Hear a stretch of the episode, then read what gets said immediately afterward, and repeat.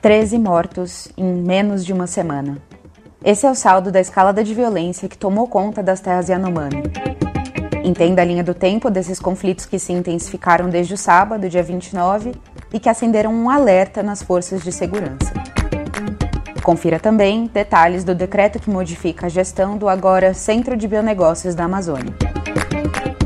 Você está no Amazônia em 5 minutos e esses são os destaques que a equipe da Amazônia Latitude selecionou para você ficar por dentro do que aconteceu entre 28 de abril e 5 de maio na maior floresta tropical do planeta.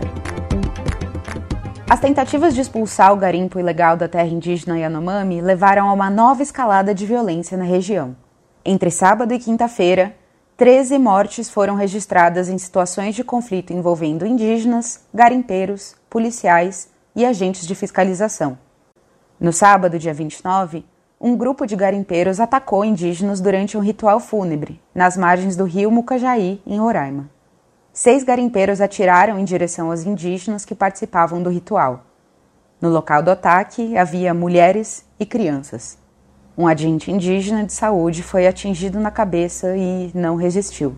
Segundo informações da Associação Rutucara, os indígenas perseguiram os garimpeiros que fugiram em direção ao garimpo Rangel, na região do Surucucu. Durante a perseguição, os garimpeiros atiraram e feriram outros dois indígenas, um no tórax e outro no abdômen. Eles foram transferidos para um hospital em Boa Vista e estão internados na UTI. As lideranças da região suspeitam que esses garimpeiros tenham relação com facções criminosas e que eles estavam embriagados durante o ataque. No domingo, dia 30, mais um confronto com mortes em outro ponto do território Yanomami.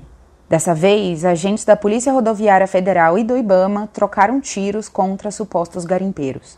Segundo a versão dos órgãos oficiais, os policiais e os servidores do Ibama foram recebidos a tiros quando tentavam desembarcar da aeronave para uma ação de repressão ao crime organizado.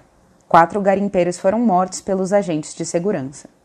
De acordo com a PRF, foram apreendidos um fuzil, três pistolas, sete espingardas, além de munições e carregadores. Um dos garimpeiros mortos seria foragido da justiça.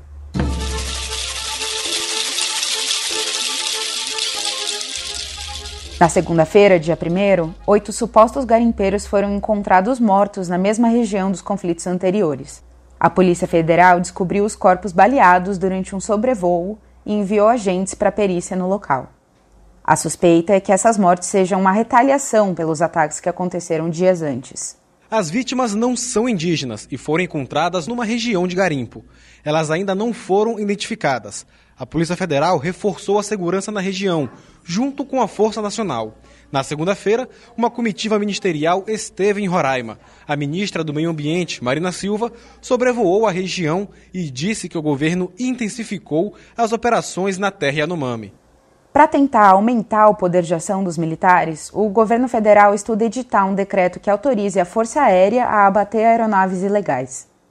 Atualmente, a FAB faz apenas o controle do espaço aéreo na região, mas não pode realizar abordagens no ar. Os conflitos nas terras Yanomami têm aumentado desde o começo do ano, quando o governo federal iniciou uma campanha para remover os garimpeiros ilegais da região. A operação da Força Tarefa criada pelo governo já desativou cerca de 330 pontos de garimpo no território indígena.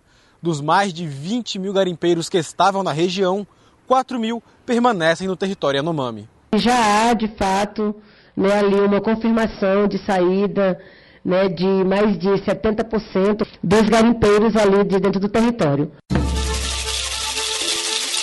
O presidente Lula assinou um decreto que retira da Superintendência da Zona Franca de Manaus a gestão do Centro de Biotecnologia da Amazônia, o CBA. Com o decreto, o CBA passa a se chamar Centro de Bionegócios da Amazônia e será gerido pela Fundação Universitas de Estudos Amazônicos, uma organização social sem fins lucrativos. O CBA realiza projetos de desenvolvimento de novos produtos em diversas áreas, utilizando matéria-prima da biodiversidade amazônica. Segundo o governo, a mudança faz com que o CBA tenha mais autonomia e agilidade para captar recursos públicos e privados.